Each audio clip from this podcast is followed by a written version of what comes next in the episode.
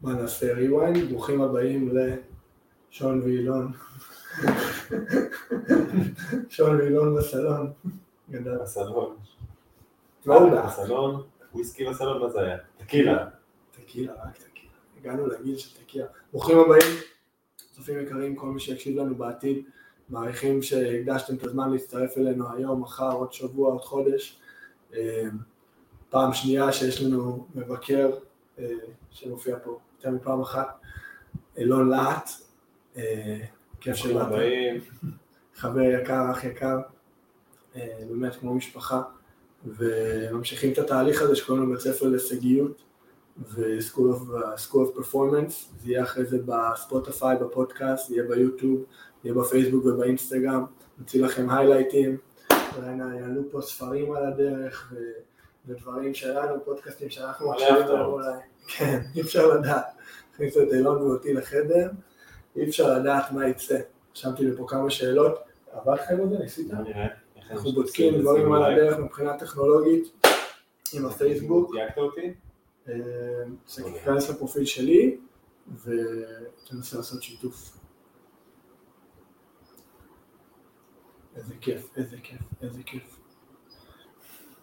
ואנחנו live גם אצלי. פי!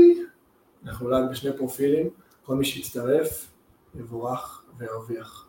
אה, כן, אילון כבר היה פה פעם אחת, אנחנו מכירים טוב, אנחנו חברים מאוד טובים, אבל אה, עוד פעם, כמו, כמו כל שיחה, אני אשמח שתספר קצת על עצמך, וכן, בוא נראה, אולי מכיר משהו שלא ידעתי לפני.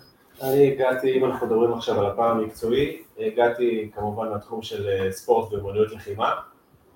אה, באיזשהו שלב אחרי הצבא, אחרי השירות, הייתי קרבי בחטיבת הנחל, אה, כמו חגורה שחורה, התחלתי בכיוון של החדר כושר ואימון כושר, למדתי בווינגייט, ועם השנים אה, נכנסתי ממש חזק לעולם, של, לעולם המנטלי של תחום הספורט, ובשנים האחרונות התחלתי ללמוד אה, NLP, אה, עשיתי תעודה של מאסטר תרפיסט ב-NLP במכללת NLP Pro בתל אביב, ועכשיו אני משלב את הכל בתוך חבילה אחת, עובד גם עם ילדים ונוער, גם עם אה, בוגרים, אה, עוזר להם להגיע למטרות שלהם, במיוחד בתחום הספורט, אה, אורח חיים בריא, וגם לפתור בעיות כלליות, ובכלל לדחוף את הבן אדם קדימה.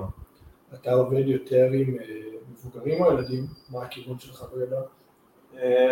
בוא נגיד, אני לא אה, מגביל את עצמי למשהו, אבל לאן שהחיים ככה דחפו אותי, כרגע זה 50-50 כזה. 50 אחוז אני עם אה, ילדים, גם, עם, גם עם, ה, עם העבודה שאני נותן בחברת תאוצה, שאתה מכיר טוב, עובדים בבתי ספר, לגמרי. בבתי ספר, נכון, בתי, בתי ספר יסודיים בשנתיים האחרונות, נכון. וגם בפרטי, עם אה, ילדים יש לי נערים שהם ספורטאים, ג'ודאים, גולשים, כל מיני כאלה שהם בקטע הישגי מתאמנים איתי, ויש אה, הרבה אנשים שהם רגילים, שהם לא ספורטאים, שרוצים אה, לפתור בעיות, למצוא את הכוח שלהם, למצות יותר את הפוטנציאל שלהם, ואני ביחד איתם נותנים עבודה, ו... מדהים. איזה מגניב גם שיש לכם במלא תחומים. כאילו זה מראה איך המשמעת, איך המנטליות הזאת, זה לא רק אנשי עסקים, או רק שחקני כדורסל, או רק ילדים שאולי חווים קשיים בבית ספר, או מה שזה לא יהיה, זה באמת אותה שיחה, לא משנה לאיזה אזור אתה. נכנס, לא משנה זה. זה אחד, ה, אחד המשפטים של ה-NLP דווקא שאני מאוד אוהב, שבעצם בעצם מה שצריך לעשות כשאתה מנחה מישהו, כשאתה עושה מישהו איזשהו מנטורים, זה לראות את האדם איפה שהוא נמצא. אז אני לא אומר, לא רגע, זה מחוץ לתחום. קודם כל לראות את הבן אדם, איפה הוא נמצא, מה הקשיים שלו, מה הוא רוצה, איזה דפוסי התנהגות פוגעים בו, איך הוא יכול לנצל אותם לטובתו. נפש האדם, זה. זה לא משנה מה המקצוע שלו. זה חזק, שמע, אהבתי את המשפט, זה, זה נוגע גם ל, ל, לפוסט שאני העליתי לא מזמן, לפני איזה שבועיים, העניין הזה של קבלה. כאילו בעצם שאנחנו מגיעים למקום שאנחנו מקבלים ומאוד מעריכים אפילו, ו, וטוב לנו במקום שאנחנו נמצאים כרגע, בוא נגיד עם עצמנו וגם כמאמנים עם הלקוחות שלנו, לקבל את הבן אדם במקום שהוא נמצא עכשיו, זה הבסיס לשינוי, זה הבסיס לגדילה. זה הכי טוב, כן. מדהים, אני כל כך מסכים עם זה, שיש לנו התנגדות למקום הנוכחי, אנחנו כאילו, אנחנו שוחים נגד הזרם שנייה כן. אנחנו מקבלים את המקום הנוכחי, עכשיו יש פה בסיס מדהים לאן אנחנו רוצים להגיע. כן, כשאנחנו לא מקבלים את עצמנו גם, קודם כל כל העשייה שלנו תהיה ממוטיבציה שלילית, מדברים לא נעימים, ואנחנו גם לא נהיה מרוצים כשנשיג את מה שאנחנו חושבים. כי אתה לא מקבל את עצמך, אז מה, אם תשיג משהו, אז יהיה משהו אחר שלא תקבל. כל כך נכון. קודם כל רד לארץ, תירגע, כאילו תמיד יהיה לך חסר את הרצפה הזאת, לא יהיה לך איזה בסיס כזה תמוה, אתה תגיע ותגיע, תגיע למטרה, וואי, אני עדיין מרגיש חסר, כן. עוד מטרה, תגיע למטרה הזאת, אני עדיין מרגיש לא שלם, כאילו כן. מה חסר לי, עוד מטרה, יותר גבוה, יותר גבוה, אבל לא עד שאתה לא מגיע למקום הזה כבסיס, זה כל כך נכון, אתה תמיד תרצה עוד ועוד ועוד ועוד, זה אף פעם לא מספיק. וכל הזמן יהיה מישהו מעליך. כל פעם אתה תראה אנשים אחרים שמצליחים יותר ממך במשהו. אז מתי תקבל את עצמך? כש... והשוואות וזה, אתה חופר לעצמך, למה הם, למה לא אני, כן, כן. כל הזמן חוזרים למקום הזה של קבלה, של המקום הנוכחי, של להיות טובים עם איך שאנחנו כרגע. תשמע, וזה לא קל, אני אפילו אעיד על עצמי, לפעמים אני רואה אנשים שהם כביכול מאיימים על האגו שלי באיזשהו משהו, אז לרגע, אתה יודע, מתעורר אצלך הגאווה הזאת, מה, אני רוצה להתחרות? ואז אתה אומר, רגע. כן, כאילו, וואו, מאיים עליי. ואז לרגע, אה, באמת, אני פתאום, אני נזכר בעצם שזה לא הזווית הנכונה. אני אומר, וואי, הוא טוב בזה, אני יכול ללמוד ממנו. ואז אתה הופך אותו בעצם לשחקן בקבוצה שלך. אז במקום, אה, באמת, זה קורה לי הרבה, אני רואה אנשים שכאילו, אתה יודע, האגו של פעם מתעורר, מה, אני רוצה להיות יותר טוב ממנו. ואז אתה אומר, וואלה, אני יכול, בואנה, הוא יכול, אה, הוא יכול להיות שהוא יותר טוב ממני במשהו, יאללה, שאני רוצה ללמוד ממנו. יכול לתרום לתהליך שלך, כן. לא. יכול להיות חלק מזה. תשמע, זה מזכיר לי, אחד מהשחקנים האהובים שלי, כדורסל של כל הזמנים, זה ביל ראסל. ביל ראסל אולי לא היה איזה כישרון ענק, היה שחקן הגנתי, שחקן קבוצתי, עד היום מוביל עם הכי הרבה טבעות אליפות כשחקן ומאמן, של שמונה או. תשע. אה, אחד הדברים שאני הכי זוכר מהספר שלו, זה היה לפני שנים, אז זה מדהים כמה זה נתפס. הוא דיבר על הקטע של תחרותיות מול וויל צ'מברלין, מול שחקנים אחרים, והוא אמר כאילו, אני לא רוצה אותך ביום חלש. אני לא רוצה אותך ביום שאתה לא מרגיש טוב, שיש לך דברים אישיים ואתה בא אליי חצי כוח. אני רוצה אותך ביום הכי כן. טוב שלך. אני רוצה להתחרות מולך, שאתה ברמה הכי גבוהה שאתה מסוגל להיות. נכון, כי רק אז אתה תוציא ממני את המיטב. אני מסכים איתו. זה? קשה לחיות ככה, אבל אני מסכים איתו במאה אחוז. זה אני. גם אה, חי ככה. לשחרר מהאגו, לשחרר מהתחרותיות הזאת, להבין שכאילו אתה חלק מהתהליך שלי ואני גם חלק מהתהליך שלך. ואם כן. אחד מאיתנו יבוא חצי כוח, יש שם איזה מין בזבוז כזה של הזדמנות. כן, כי התחרות האמיתית שלך זה לא נגדו, זה נגד גם. אתגרי החיים. אתה לא תראה אותו מחר, אתה תקום בבוקר הוא לא יהיה שם. כן, כן. ואם אתה תתפוס אותו ביום שהוא חלש ותהיה מבס- תהיה מבסוט על עצמך? אז מה זה עוזר לך. בשאר האתגרי החיים? אתה כל פעם תחפש, אה, אתה כל פעם תחפש אה, דרכים לעשות קובינות ותפחד באתגרים. תתפוס לגמרי. אותו, אני מסכים עם זה. אני מכיר אה, מניסיון אישי את הסיפור הזה, אבל זה תמיד מסקרן אותי, כי באמת, לא מקנאה או משהו כזה, אבל זה משהו שאני כל כך מעריך בך כבן אדם, שלקחת את הדרך הזאת ועשית את זה בתקופה לא פשוטה של, של קורונה וזה, עם הספר. אני לא יודע אם אנשים, הבא שהיה לי גם אה, עותק פיזי להראות פה, אבל נוסיף תמונה אחרי זה בתגובות, ו- ונפרסם את השם ואת הכל, אה, משמעת של ספורטאי. איך הגעת לרעיון הזה, איך הגעת לכתוב אותו, מאיפה, מאיפה התכנים האלה נבעו, אה, זה, זה תהליך שאני מאוד אוהב לשמוע עליו, אני אשמח תזמין את הספר, מומלץ מאוד. נרשום אותו אחרי זה בתגובות. איך התהליך? אז אה, קודם כל היה לי הרבה מאוד, אה, הרבה מאוד ידע שנצבר מניסיון, שזה הידע שאני הכי מאמין בו. זאת אומרת, אם אתה מעביר ידע ששמעת ממישהו שקראת, זה, Mhm. זה נחמד, אבל זה לא, זה לא יהיה מדויק לך. אז הרבה מאוד ידע מניסיון. מה, מהקשיים שלי ומההיכרות שלי עם אה, ספורטאים מאוד גדולים. אה, כמובן, אה, אחי הוא אה, מומחה ב-UFC, נכון. וכל החבר'ה שלו, והתאמנתי עם ספורטאים גדולים, התחרתי, התחרתי בעצמי, ואז היו שם הרבה לקחים ש... שלוקחים אותך מעבר לה... להתמודדות הזאת שדיברנו עליה מקודם, של אני רוצה להיות יותר טוב מאחרים. זה תהליך שאני עברתי. שבעצם ברגע שאתה, שאתה מגיע לאן שאתה, לאן שאתה חושב שאתה רוצה להגיע, אתה רואה שזה, שזה עדיין לא זה. תמיד אז- יש עוד משהו, כן. זה הכוונה?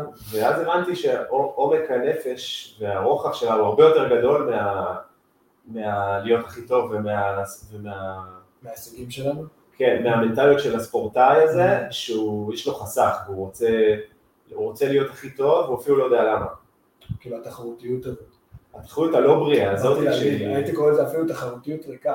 תחרותיות כן. כאילו שהיא שהיא נובעת נטו מאגו. כאילו בא להיות כן. יותר טוב ממך ואני לא יודע למה. אבל כל מה שחשוב לי עכשיו זה שאני יותר טוב ממך. כן, ויש לי, יש לי, יש לי פרק בזה על הספר, שאני עושה שם השוואה בין ספורטאי בינוני לספורטאי אה, אלוף. הבינוני הוא רק רוצה להיות יותר טוב ממך, לא אכפת לו, לא אכפת לו איך.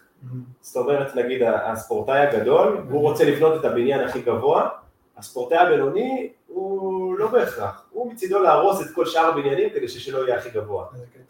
ואתה רואה ככה את הספורטאים האלה שהם כועסים ו- והם אף פעם לא מרוצים וזה, הם לא באמת רוצים להיות הכי טוב, שהם יכול, הכי טוב שהוא יכול להיות. הוא רוצה, לי, הוא רוצה שאתה תהיה קטן יותר לידו. רוצים להיות כאילו הכי טובים בהשוואה. כן, כן. לא בהשוואה לעצמם.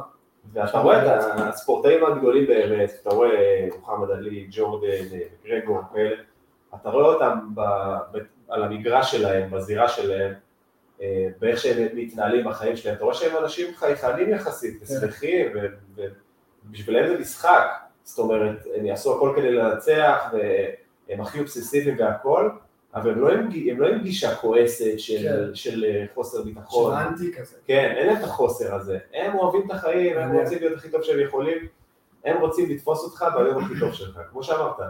כי הם רוצים למדוד, את, הם רוצים לשפר את עצמם.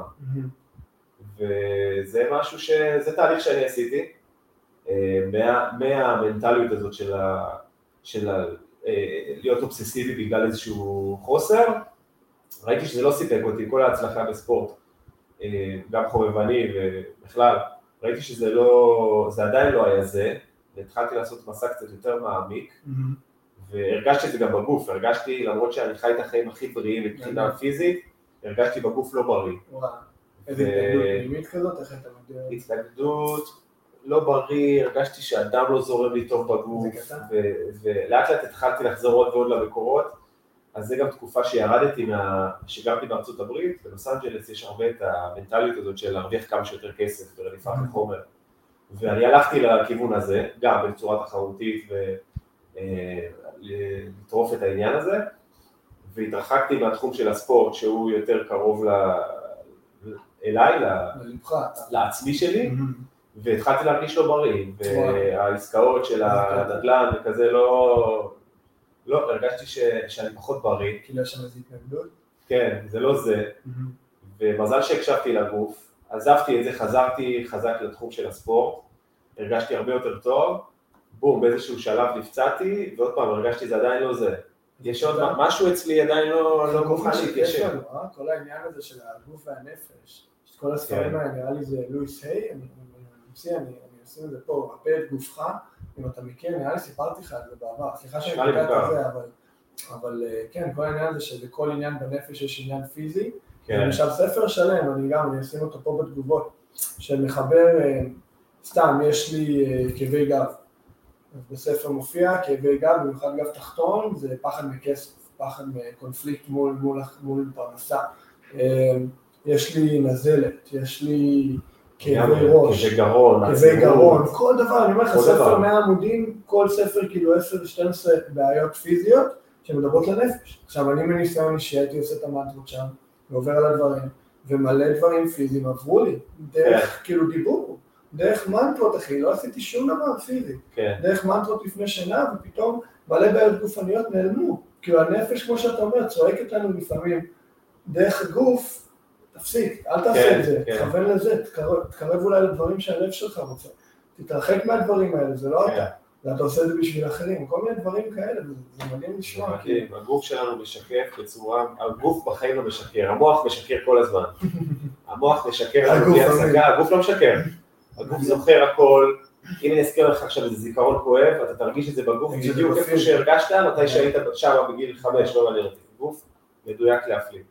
אם אתה הולך לנקודה הזאת של הספר, שהתחלת להגיד עליה משמעת, ספורטאי בינוני, ספורטאי מצליח, אם היית מנקד את זה במשפט אחד, מה היית אומר, כאילו, המש... ההבדל הכי גדול, מה השינוי שצריך לקרות בעצם במנטליות? אני חושב שהאנלוגיה הזאת שאמרתי עם הספורטאי הגדול, הוא רוצה לבנות את הבניין הכי גבוה, הוא רוצה שגם אתה תבנה את הכי גבוה שלך, הוא לא רוצה גמדים מסביבו, הוא רוצה לבנות את הבניין הכי גבוה, הספורטאי הבינוני, אין לו בעיה להרוס את כל הבניינים האחרים כדי שהוא יהיה הכי גבוה. זאת אומרת, הוא מסתכל, הוא, הוא, הוא מעריך את עצמו על פי האחרים, הוא רק רוצה להיות מעליהם, רוצה להיות מעל האחרים. זה מה שבאתי להגיד, ההשוואה הזאת, כאילו, הוא אומר איך שהבניינים של האחרים, אם אני מבין אותך נכון, זה מה שאומר עליי. כאילו, כן. כאילו איך שהם נראים, אם הם הרוסים, אם הם מצליחים וזה, קובע כאילו את ההצלחה שלי. אם אני מבין אותך נכון, שהספורטאי השני אומר, אני לא מסתכל על הסביבה, אני לא משווה את עצמי לאף אחד, כל המטרה שלי זה להגיע כמה שיותר לגובה. ומבחינתי שהשכן שלי, שה, שהיריב שלי, שהשותף שלי, שמה שזה לא יהיה, יהיה לו בניין גבול בגובה שלי. כן, אבל אם אני, אם אני ממשיך לבנות את הבניין שלי לגובה, זה הדבר היחיד שמשנה. אם הוא דוחף אותי לעשות את זה, אז הכל טוב ויפה. אם אני מתקדם ומשתפר מיום ליום, אז הכל טוב ויפה. כן. אני לא צריך להרוס לאף אחד. הם גם לא מפחדים מתחרות. מישהו שהוא אה, ב mindset הבינוני, הוא, הוא, הוא, הוא יחשוש כשיהיה מישהו שיכול לאיים עליו, הוא יכול לאבד את כל מה שיש לו. הוא פתאום, וואי, מישהו יותר טוב ממני, איך, איך, איך הוא... הוא לא, הוא לא לקבל את זה. השייכות הזאת של, של ערך כאילו לחיצוני, כאילו מה הם עושים, משפיע על הערך שלי. כן. במקום שהערך שלי, כמו שאנחנו אוהבים להגיד, יהיה בלתי מותנה, לא תלוי בשום דבר. הערך שלי הוא משהו, המקום, הבסיס שלי עם עצמי הוא משהו, זה לא קשור לאף אחד. ומפה עכשיו איך אני משתפר, איך אני יותר טוב מחר. כן, וגם אה, אני מסתכל פה על השאלות. אני לא- נותן שם גם דגשים בספר על אה, מתי, מתי משתמשים, מתי נכון להשתמש באנרגיה של כעס, באנרגיה שלילית. ומתי באנרגיה חיובית. אה, לדוגמה, אנרגיה, אנרגיה של כעס, אני משתמש בה באימונים ותחרויות וכזה. גם אני. אנרגיה של כעס היא לא אנרגיה אבל יצירתית נכון. ויפה. נכון. זה כשאין לך עוד, כשאתה מרגיש שהקרב... כאילו לסט ריזורט. כן, כשאין עוד אנרגיה, או כשה- כשה- מבחינה טכנית אתה לא יכול אה, לגבור על היריב, אז אתה- אז אתה הופך את זה מל- למלוכלך, ואני קורא לזה הצד האפל של הירח. מעניין. שאתה, הופך להיות משוגע. אתה, לא אכפת לך גם ל... העיקר להביא את הניצחון, כאילו שום דבר לא... העיקר להביא את- הניצחון, לא לפרוע, אתה עושה הכל, אתה עושה הכל, וזה, גם אם זה מכוער, לא משנה איך זה נראה. כן. מעניין, אהבתי. רציתי, רשמתי לי פה, מבחינתך, מה המסר הכי חשוב שהיית רוצה שמי שקורא את הספר משמעת של ספורטאים ייקח משם? אם הוא אם, אם קורא, קורא את כל הספר ולוקח דבר אחד, מה, סליחה, מה היית רוצה שזה יהיה? סבלנות. סבלנות בתהליך, אמ, זה, זה המסר הכי גדול, זה גם תקף לגביי, מה שאני צריך, וגם מה שאני נתקל באחרים שצריכים. אמ, כאילו לא לצפות לתוצאות ברגע, זה הנקודה? סבלנות, אני, אני אוהב לפרש את זה ככה, זה מהמילה סבל. כוח סבל אמיתי זה סבלנות. מי שחושב שכוח סבל זה לעשות אימוני טריאטלון וזה, כוח סבל הרבה יותר קשה, זה סבלנות, אה, אתה יודע, עם אנשים שקשה לך איתם, אם שאתה לא מקבל את התוצאות שאתה רוצה, סבלנות שווה כוח סבל אמיתי. סבלנות ולא לשנות את התוכניות שלך אם זה לא עובד מהר. כמה שיותר, גם אם זה לאט לאט שווה מהר מהר. להתמיד בדרך, זה נשמע שאתה אומר. כאילו לא משנה מה קורה, להיות סבלני, להאמין שהתוצאות יגיעו, סבלנות, כן. וכאילו להמשיך באותה צורה שהתחלתי, לא עכשיו לשנות מסלול רק בגלל שמשהו לא עבד. כל עוד אתה בסבלנות, אתה, שהתוצאות- אתה תקבל את, התשוב- את, ה- את ההחלטות הנכונות, אני חושב, כי לפעמים כן צריך לשנות את הדרך, כי אתה רואה שזה, שזה לא הדרך הנכונה, ואם אין לך סבלנות, אתה לא תראה את זה, אתה תגיע למסקנות ש, שאתה כישלון, או, ש, או שכולם אשמים, או שההורים שלך דפקו אותך. אם אתה בסבלנות, אתה רואה את כל ה, את הניואנסים הקטנים, אתה רואה את הדרכים הנכונות לנתב, ובסופו של דבר זה ריצה ארוכה, זה... כן, כל דבר. זה, שום דבר לא חודש אחד ונגמר, זה Mhm. מרתון של לך תדע כמה שנים. מה אתה חושב, היה לנו את המשפט הזה לא מזמן פה בלייב או בפוסט שלי, של הקטע הזה של there is no finish line. במיוחד בהתפתחות אישית, כאילו, אין נקודת סיום. זה משהו שהוא תמידי, זה משהו שאנחנו תמיד נעבוד לכיוון שלו, זה משהו שאנחנו ננסה להשתפר כל יום, כל עוד אנחנו באים מהבסיס הזה שבאמת אנחנו מקבלים את עצמנו איך שאנחנו עכשיו, is no finish line. אני מסכים. כן. אין finish line, אתה יכול בכל רגע לאבד את כל מה שיש לך, נכון. זה דבר אחד, אתה יכול לאבד את כל מה שיש לך גם מבחינת חוכמה, גם מבחינת חברים, חס וחלילה משפחה, Mhm. כסף, אתה יכול לאבד הכל. אה, אין finish line גם כי בסופ- בסופו של דבר מה שהופך אותך באמת לבן אדם זה מה אתה נותן לאחרים גם, אז מה זה finish line? זהו, אתה אין לך יותר מה לתרום לאחרים? תשמע, שבאים מהראייה הזאת, אני למדתי את זה דרך הקורס הזה של אמיר קרפשי, של שיטת FTC, שבאמת תמיד כאילו, אתה יודע, אתה חווה דברים במשך החיים, אבל לפעמים מגיע לך איזה קורס או איזה משהו שממש מציב לך את זה, זה עובדה, כאילו, אתה פתאום ממש קולט את זה. והקטע הזה של באמת, של כמה אנחנו טובים וכמה אנחנו נותנים לאחרים, כמה אנחנו מחזירים לסביבה, כמה אנחנו משתמשים במתנות שלנו, שלנו כדי לתרום. אתה יכול להיות הבן אדם הכי מצליח בעולם, אבל אם אתה לא מחזיר, אם אתה לא נותן לאף אחד, אתה פשוט כמו King Midas, כאילו, מה תעשה עם כל זה? אוגר את הזהב שלך ויושב בבית, אז כאילו, מה עשית? כן. מה תעשה עם כל הכסף בעולם אם אין לך עם מי לחלוק את זה, אתה כאילו? מבין? זה מלא עם עצמך כל הזמן? לגמרי, כן. אני מסכים. בוא נראה, רשמתי לנו פה. איזה הרגלים אתה חושב כהכי משמעותיים לבנות משמעת של ספורטאי? הדברים האלה שאנחנו צריכים להתמיד בהם כדי להגיע ממשמעת רגילה, בינונית, ממוצעת, למשמעת של ספורטאים, למשמעת של הספורטאי הגדול הזה, לא הספורטאי. ספורטאי או בן אדם אה, רגיל? איך שאתה מגדיר משמעת של ספורטאי. אני חושב שצריך אה, לדעת מתי להגיד לאנשים לא, ומתי להגיד לאנשים כן. זאת אומרת, באמת, זה משמעת עצמית, עמוד שדרה, לדעת מתי להגיד לאנשים לא, כי עכשיו אני צריך לעשות את הדברים שלי, אני צריך לעשות את ה... לא יודע, עכשיו חברים יוצאים לאכול משהו שלא מתאים לי, לדעת להגיד לא. יוצאים לשעה מאוחרת ואני, יש לי עכשיו אה, איזושהי מטרה שהיא שלי, אני חווה את זה הרבה בזמן האחרון. כן, להגיד לא זה קשה, להגיד לא לאנשים שאנחנו אוהבים, וגם לאנשים שלא, אפילו לבוסים, דברים כאלה, לדעת מתי להגיד לא, ולדעת מתי להגיד כן. זאת אומרת, אם אתה רואה מישהו שהוא יכול להיות השפעה חיובית בשבילך, והוא... ו... ולא להיות סגור, לדעת לזרום גם, זה משהו ש... שאני בעבר אה, הייתי אומר יותר מדי לא, יותר מדי משמעת עצמי, תמיד אנחנו רוצים להגיע לאיזשהו איזון, וללמוד כן להגיד כן. להגיד כן, ולצאת קצת מהאורח חיים שלך בשביל החברים, וכן, לאזן, למצוא את האיזון. כן. אין שונה למצוא את הכאילו, לא מגבלות, אבל איך קוראים לזה, את הגיידליינס, כאילו, כן, לאיך אני רוצה, מה המטרות שלי, והאם זה מתאים למטרות שלי, האם הדבר הזה לא מתאים למטרות שלי. אני חווה את זה המון בזמן האחרון, אני אני עובד מהבוקר עד הלילה, חסר לי חברים, חסר לי זה, אבל המטרות שלי מאוד חשובות לי, אני מוצא את האיזון, אני לא יוצא, כמו שבצעירותה יוצא כל הלילה, מי כמוך מכיר, שהייתי חוזר בארבע בבוקר, קם בשש ומתפקד כרגיל, כאילו השינה שלי חשובה לי, התזונה שלי חשובה לי, אני גם מרגיש את זה, אתמול היה לנו משחק כדורסל ראשון של העונה, בדיוק דיברנו על זה לפני שהתחלנו, אני מרגיש את זה פיזית, שהדברים האלה משפיעים, וכאילו, מה יותר חשוב, ליציאה הזאת, או המטרות שלי. כן. פתאום אתה מגיע לאיזה תהליך עם עצמך, וגם הקטע של להגיד כן, אני, אתה מכיר אותי, אני, אני מאוד אוהב את ה...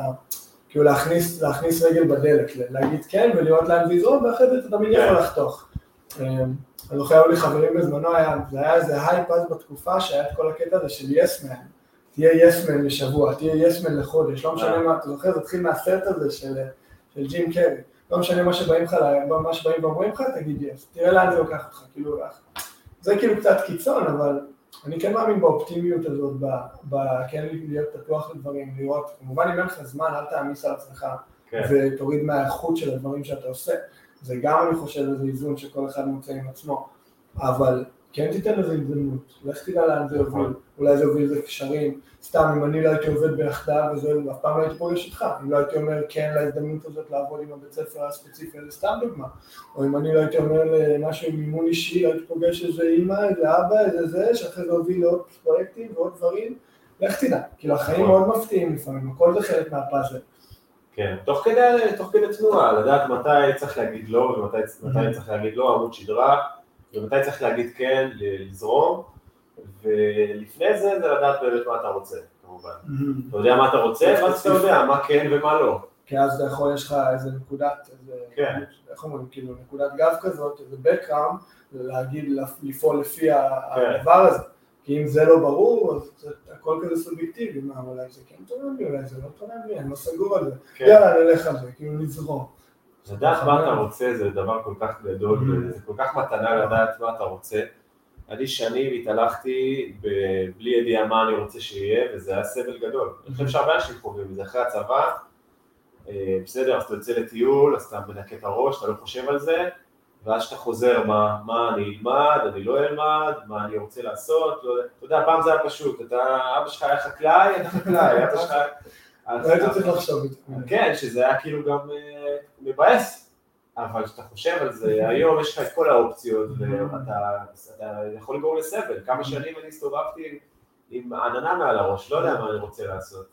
ולגבר זה, זה, דבר, זה דבר קשה לגבר, כי אתה רוצה להיות אה, מוביל, אתה רוצה להיות, אה, שיהיה לך איזשהו חזון, אתה רוצה ל, לעשות את מה שנועדת לעשות, ואם אתה לא יודע מה זה, אז זה, זה קשה מאוד. אז לפני הכל לדעת מה אתה רוצה. אני רואה את זה הרבה בפוסטים שלך, וזה משהו שגם עכשיו צץ בקורסים שאני עושה, וזה הקטע הזה של הנשמה רוצה להגיע לפוטנציאל שלך. כאילו אם אתה עושה דברים כזה חצי כוח, ואתה לא באמת מתחבר לעבודה שלך, אתה מרגיש שאתה לא באמת מממש את עצמך, אתה לא באמת גדל מיום ליום, זה, זה חסך פנימי כזה, אני, אני מאמין שהוא מביא, שעודד מביא את זה מהיהדות, אם אני טועה, אמ, וזה כל כך נכון, כאילו, יש לך את המין קול פנימי הזה שמנווט אותך להגיע לרמות הכי גבוהות שאתה מסוגל. אפשר לקרוא לזה פוטנציאל, אפשר לקרוא לזה יעד, אפשר לקרוא לזה מימוש עצמי, אבל כמו שאמרת מקודם, איך הגוף שלך כאילו ערער בהחלטות שלך, הוא אמר לך, וואלה, זה לא במסלול. כן. זה לא, כאילו, חשב מסלול מחדש, זה לא... תקשיבו לא לגוף שלכם. זה לא הכיוון שלנו לגמרי, שמע, זה כל כך נכון, מי, מי כמו הגוף יודע, כאילו, יש סיבה לכל דבר. כן. אני לגמרי גם, אה, אני למדתי דווקא לא, ב, דווקא לא לטפל בדברים אצלי בפן הפסיכולוגי והמנטלי, אני למדתי באמת הרבה פעמים הגוף מנסה לפרש סיטואציה, אבל הוא, אה, סליחה, השכל מנסה לפרש סיטואציה והוא מפרש אותה, ב, זה לא בהכרח נכון. להקשיב, להשתיק את המוח, המוח יכול לספר לך סיפורים, תקשיב רגע לגוף, מה- מה, אני מרגיש שהבטן שלי מתכווצת כשאני ליד הבן אדם הזה? אוקיי, זה מה שאני מרגיש. ואז אתה רק עם זה, בפעם הבאה שאתה נפגש איתו, אתה שם לב לגוף, כמו תחושת בטן, כל העניין הזה של להקשיב לבטן, להקשיב ללב, להקשיב לתחושת כן, בטן שלך בסיטואציה, אנרגיות. זה, זה, זה כל כך פשוט, והמוח ממש יכול לספר לך דברים. יכול לספר לך סיפורים על כמה אתה לא טוב, וכמה אתה תהליך צריך. לעשות. אתה רק מקשיב לגוף, אה, זה מה שאני מרגיש, אוקיי, תשתחררי בטן רגע, והופ, כאילו, החלטה. דברים נפתרו. חבל שזה משהו שהלוואי שהיו מלמדים בבית ספר, או שהייתי יודע מגיל צעיר. שהגוף אשכרה מדבר והמוח מספר סיפורים שהם לא בהכרח נכונים. כאילו כמה אנחנו חושבים שהמחשבות שלנו זה המציאות. זה פשוט מאוד משתנה מרגע לרגע, כמו סופת כן, רגשות. כן, המחשבות שלנו זה לא בהכרח המציאות. מה רשמתי לנו פה? אה, דחיינות, אה, פרק שראיתי בספר שמאוד עניין אותי, מאוד אהבתי. אה, משהו שמונע המון אנשים מעשייה זה דחיינות. יש להם מטרות, הם הגיעו, הם יודעים מה הם רוצים לעשות, אבל הילדים, אבל ספורט יותר חשוב, אבל הזה, אבל העבודה, אין לי זמן, אין לי זמן לעצמי. אני אעשה את זה מחר, דיאטה ביום ראשון, כן. דיאטה בראש השנה. נתחיל מחר, נתחיל עוד חודש, הם מחזיקים שבוע, אה, נראה, נמשיך. הדחיינות הזאת, כאילו, באמת, איך הייתי מגדיר את זה? באמת לשים את עצמנו כאילו במקום הראשון, ברור, יש לך, יש לך בת זוג, יש לך בן זוג, יש לך ילדים, זה קשה, אתה צריך למצוא את האיזון. אבל המטרות האלה, אני, אני פוגש כל כך הרבה אנשים, שאני, נמצא עכשיו קשר מלא מאמנים מנטליים, שבחרו כאילו לעזוב את הקריירה שלהם, לעשות מין הסבה לאימון מנטלי, ואיזה מאושרים הם שהם כאילו לקחו את הצעד הזה להקשיב באמת לדברים שמניעים אותם, ולא לעשות דברים בשביל אחרים או בשביל המשכורת או בשביל לסגור את כל החודש. הכבוד להם. שמע, זה מדהים, זה מדהים. הם יבואו פה בקרוב לפודקאסט וללייבים, כולנו נפגוש אותם. אבל מה אתה חושב זה הדרך הכי טובה להימנע מהדחיינות הזאת? לא לתת לה להשתלט. אני חושב שזה לחזור לכללי הבסיס, לדעת מה אני רוצה, לדעת מה אני באמת רוצה, כי אם אני, אם אני רואה משהו שפשוט אין, אין לי את האנרגיות לקדם אותו, אז קודם כל לדעת אם זה מה שאני רוצה, מה בדיוק אני רוצה, להתחבר לזה. דבר שני, מה מונע ממני, ולא עכשיו, אה, אה, מה, לא, לא הדברים השטחיים, כמו אה, אה, דחיתי את זה בגלל שהייתי עייף. Mhm. לא, מה באמת מונע ממני? ממה אני מפחד? מה אני מפחד ש... מה, מה, אני, מה אני מפחד שיקרה? מה, שאני אשתעמם אם אני אעשה את המטלה הזאת? אני מפחד ש... אני מפחד להצליח אולי? אולי אתה מפחד להצליח כי זה לא הכיוון הנכון? אולי אתה מפחד מהאחריות של ההצלחה, אולי אתה מפחד לאבד את ה- את החופש שלך.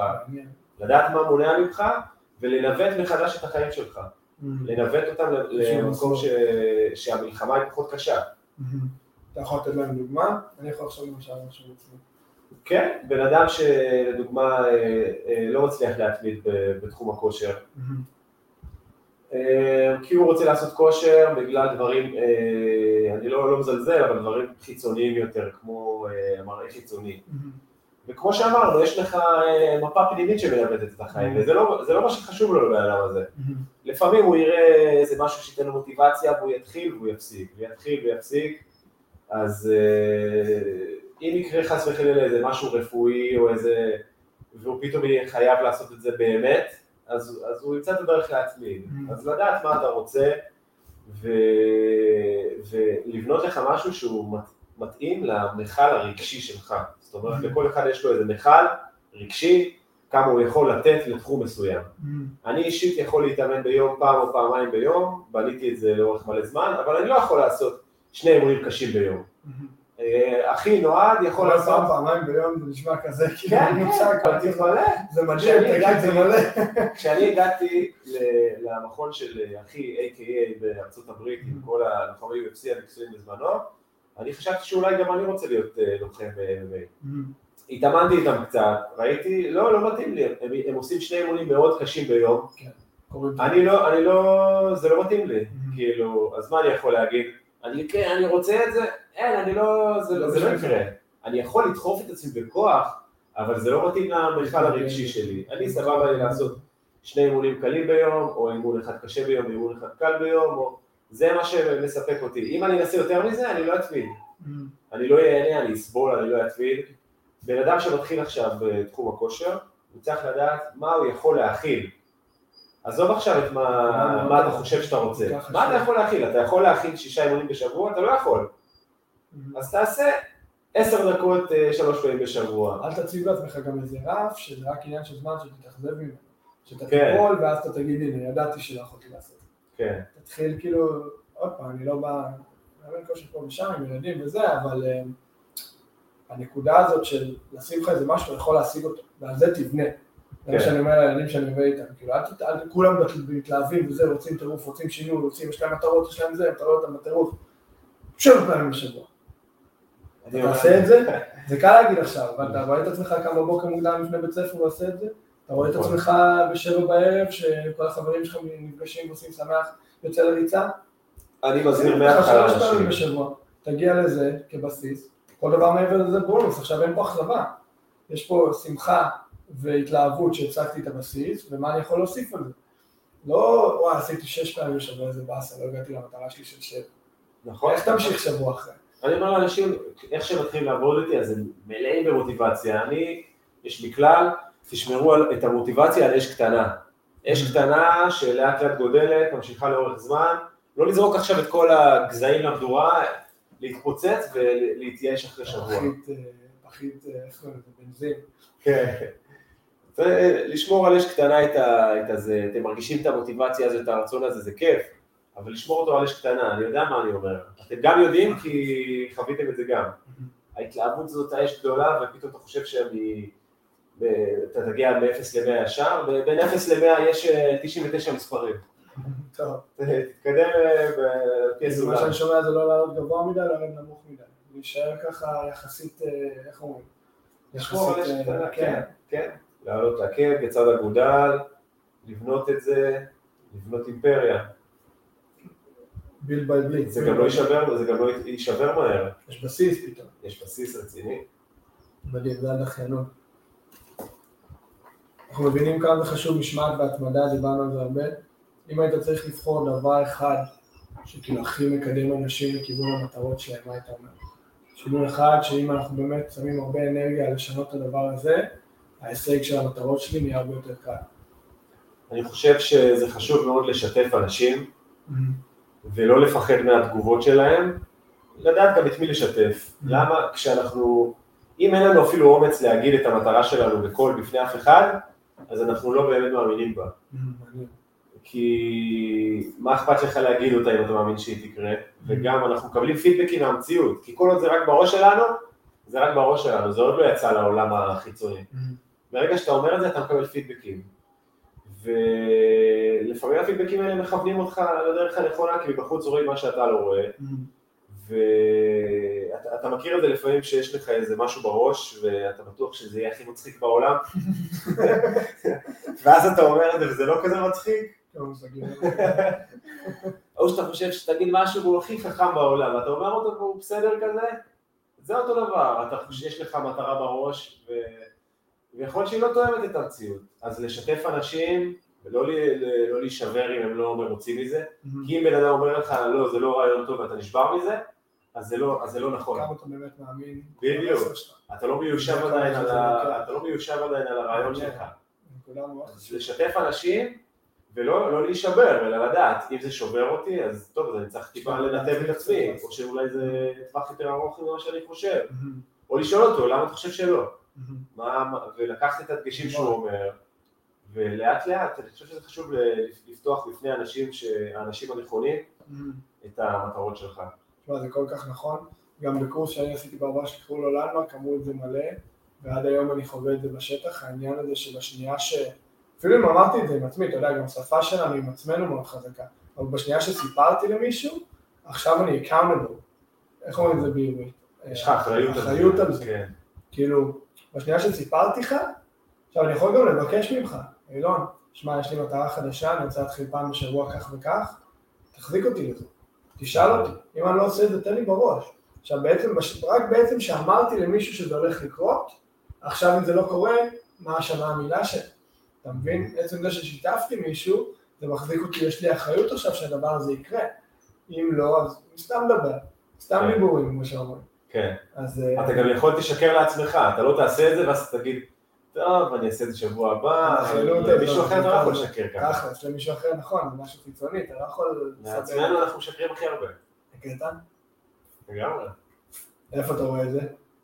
באיזה תחומים? כל כאילו, פעם מה- שמשהו, שמשהו קשה, שמשהו, יש לך משהו שקשה לך לעשות אותו, המוח שלך יתחיל לשקר לך.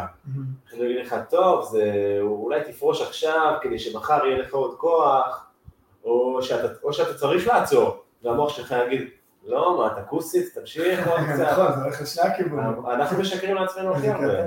כן, ואני חושב, לא רוצה להיכ- להיכנס פה יותר מדי לדברים רוחניים, אבל באמת להגיד דברים זה כמו לברוא משהו, זה כמו בריאה. זה כאילו המחשבה זה גם- עולם עליון, הוא עוד לא- הוא עוד לא בעולם שלנו. ברגע שאמרת אותו בראת אותו. לטוב ולרע. כמה דיברנו על זה, אחי, כל הקוואנטום וכל הדברים המדהימים האלה. אני זוכר ב- ב- אתה כאילו בסלון הראשון שלנו, נראה לי, נכנסתי לזה. תמיד חוזרים לעולמות עליונים. סגירת מעגל, לגמרי. לא, אבל באמת, כאילו, השפה שלנו, איך שאנחנו מדברים, במיוחד עם עצמנו, כי זה התקליט שרץ ברקע כל היום. כמה אנחנו, תחשבו, כמה אנחנו מדברים עם אנשים אחרים במשך היום, אם אנחנו מחלקים את זה לאחוזים, איזה אחוז מהיום אנחנו מדברים עם אחרים, ואיזה אחוז מהיום אנחנו מדברים עם עצמנו. גם בעבודות, כאילו, קח ברמן שעובד מהבוקר עד הלילה, או איזה מנהל מועדונים, או משהו בעבודות הכי חברתיות. איזה אחוז מהיום אנחנו מדברים אחרים, ואיזה אחוז מהיום אנחנו מדברים עצמנו. כמה חשובה השפה הזאת, השפה שאנחנו משתמשים. כמו שאמרת, אתה בורא מציאות. אתה כן. לגמרי בורא מציאות, וצריך מאוד לשים לב לזה, לאן אני מנווט את זה. עכשיו, אתה אומר, אנחנו עובדים על עצמנו, כאילו זה, כמו כוסית, כמו זה, למה אני לא ככה? אפשר גם להפוך את זה לשני, כל הקטע הזה של fake it till you make it, כל הקטע הזה של דיבור יוצר, יוצר מציאות. איך שאני מדבר על עצמי, זה יתחיל להיות בשטח, זה רק עניין של זמן, זה רק נכון. עניין של התמדה. אם אני אתמיד בזה ואני אמשיך את הדיבור העצמי הזה, גם אם זה לא, גם אם כרגע אין לי את הדברים שאני מדבר עליהם. אבל זה גם יבנה איזה אמונה עצמית אני מול עצמי, וגם לאט לאט אני אראה את הפירות האלה בשטח, אני אתחיל לראות את זה במציאות. כן, כן. אה, אני חושב שדיבור זה, זה כלי חזק. אני חושב שזה כלי חזק, ו... וגם צריך לדעת מתי לשתוק. זה כמו שאמרנו מתי להגיד כן ומתי להגיד לא. אתה מדבר, אנחנו עם עצמנו. אה, אנחנו בין עצמנו, אנחנו לא יכולים לשתוק, כן, המוח שלנו רץ תמיד. אבל צריך גם לדעת, אנשים מסוימים צריכים לדעת מתי לא לדבר. מתי לא לדבר, רק להקשיב. או... לתת לאנשים לא- אחרים לבוא לקראתך. אתה מכיר את האנשים שרוצים לרצות כל הזמן וצריכים תמיד לדבר? אל תדבר, תהיה קול, שמישהו יגרה אותך, יגרום לך לדבר. זה כמו מתי להגיד כן ומתי להגיד לא, זה הפרדוקס של המציאות שלנו, שאנחנו כל כך אוהבים. ל- יש לך שמאל ויש לך ימין, ואתה צריך איכשהו לשלב ביניהם. מהמם. אז לדבר, לד- לדבר נכון ולדעת מתי לשתוק גם. מהמם. יש לי שאלה אחת לפני האחרונה, חשבתי על זה בדיוק בפודקאסט והם ניסחו את זה בצורה מאוד יפה. זו שאלה קשה. סתם. יהיה בוחן בסוף. ממש הם ניתחו את זה בצורה ממש יפה, ממש התלהבתי מזה, רשמתי את זה לעצמי, מסכן אותי איך אתה תענה על זה. אמ, איך אתה מגדיר הישגיות? איך אתה מגדיר שבן אדם מגיע למשהו שהוא קורא לזה הישגיות מול עצמו, מול הסביבה? אפשר להגדיר הצלחה, זה- זה- אני חושב שזה מאוד? סובייקטיבי. מה, במקום כאילו הישגיות? כן, אם זה לא- אם זה מסתדר לך, אם זה... כן, כן. אני חושב שההצלחה יש לה שני רבדים, זה גם האמת משהו שכתבתי בספר, זה השגת יעדים, Mm-hmm. זה, זה הצד החומרי של ההצלחה, והצד הרוחני של ההצלחה זה להיות שמח. אז יש לזה צד רוחני, האם אתה שמח, ואם אתה שמח אז אתה הצלחה, והצד הגשמי, הפיזי, זה השגת יעדים. שמת לך יעד, הגעת אליו, לא מעניין אותי אם זה יעד גדול או לא, זה היעד ששמת לך, הגעת אליו, הצלחה. פיזית. אם אתה לא שמח עם, עם היעד שהשגת, אז זה לא הצלחה. אפשר לשאול את השאלה הפילוסופית שכאילו, האם שני הרבדים צריכים לקרות כדי שזה יהיה באמת הצלחה אמיתית? לדעתי, רק הרובד הרוחני, רק השמחה, אתה לא תהיה... מעניין. אם אתה שמח, אז משהו טוב קורה. כי אני יכול אה. להגיע למטרות שלי, אבל אם אני עצוב מה זה שווה? כן, אבל אני יכול אולי לא להגיע למטרות, כי אני אהיה שמח. עכשיו, בדרך כלל כשאני שמח, אני אתקדם. כי אם כן. אני עומד במקום, כנראה שאני גם לא אהיה שמח. כנראה שהיה שם. איזו התקדמות מיום ליום, איזו התקדמות לכיוון המטרה, אולי לא הגעתי אליה עדיין, אבל כן. יש לי את השמחה, יש לי את המוטיבציה. זה ההצלחה הפיזית. אני זה. לא ההצלחה הרוחנית. ואם אתה שמח, אז מי יכול להגיד לך משהו? בוא תלמד אותי. אפשר גם לנווט את זה לכל העניין שכאילו, אני לא תלוי במטרות זה לא שאני אגיע, דיברנו על זה בעבר, זה לא כן. שאני אגיע למטרה מסוימת, אז אני אהיה שמח. כן, אני תנאים. שמח כבר עכשיו, כן, וזאת הצלחה. זה כן. יפה, זה ממש יפה. אני יודע שאני עושה את הכי טוב שאני יכול, ואני שמח כנקודת בסיס, לא יצאתי לדרך אפילו, ואני שמח. כן. ופה אני מצליח, ופה זה בסיס להגיע למטרות שלי. כי אם זה יגיע ואז אני אהיה שמח, זה רק עניין של זמן עד שאני אפסיק להיות שמח, כי משהו כן. אחר יגיע, ואז אני אגיע לדבר הזה, ואני אהיה שמח, וזה רק עניין של זמן, ואז מה, ואז מה, ואז מה, ואז מה, אבל אם אני שמח כבר עכשיו, ומזה אני רודף אחרי המטרות שלי, מזה אני דוחף, כן. אז כאילו אני עובד הרבה... ואז הגוף. ואם אתה ברדיפה רדיפה אחרי מטרות פיזיות בלי המטרות הרוחניות, אז עוד פעם חוזרים לגוף. Mhm. הגוף יגיד לך לא, הגוף יגיד לך לחץ דם גבוה, התקף לב. הגוף יגיד לך מחלה אוטואימיונית. משהו, הגוף יגיד לך לא. הגוף ייתן לך כאפה. מכוון אותך למקום. אם יש לך מזל, הוא יגיד לך לא. אם אין לך מזל, הוא יישב- לא בשקט לאט לאט עד שזה יעשה בום. זה יעבור מתישהו, כן, זה נבנה. שאלה אחרונה שאני תמיד אוהב לשאול, אם היית פוגש את אילן לפני, כמה זמן התחלת עם האימון מנטלי ב-NLP? זה היה לא מזמן האמת, אה? עם האימון מנטלי לפני ארבע שנים. בוא נגיד אפילו לפני, אני לוקח אותך, מנווט את זה קצת אחרי, עזוב כן. את האימון מנטלי רגע בצד. אם אתה לוקח את אילון, מתי עברת לארה"ב? מתי עשית את כל הטיול? אה, ממש את תחילת הרדיפה אחרי כן, הדברים האלה, כן. גיל 26. גיל 26. אז אם אתה לוקח את אילון בגיל הזה, ואתה יכול להגיד לו דבר אחד שעכשיו למדת מהניסיון שלך, שהיום, אתה יודע, לאורך הדרך היה חוסך לו המון כאבי ראש, המון אנרגיה מבוזבזת, מה היית אומר לו? אה, קודם כל אה, ללמוד דברים מסוימים, אבל לא לבד, היה לי כזה אה, מין שחצנות כזאת או גאווה כזאת שאני יכול ללמוד הכל לבד. אז ללמוד דברים אחרים, מאנשים.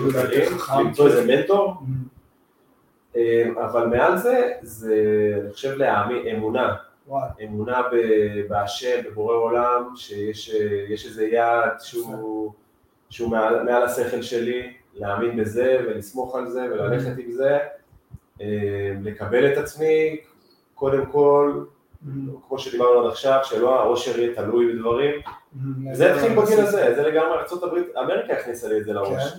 לפני זה לא היה לי, לא היה לי אה, מטרות חומריות גדולות, אמריקה הכניסה לי לראש, שזה כאילו, אתה יודע, נפתחות לך העיניים, זה מה- זה מה שיעשה, זה מה שאני רוצה, זה מה שיעשה המטרות. החיצוניות האלה, הכסף נכון? וההצלחה.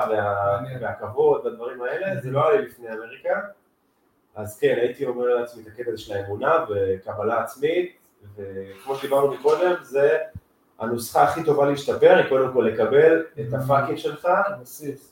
זה, זה שאתה מקבל אותם זה לא אומר שאתה מקבע אותם ואתה נכנע להם, אתה אתה לא מקבל אותם בהכרח מסכים איתם.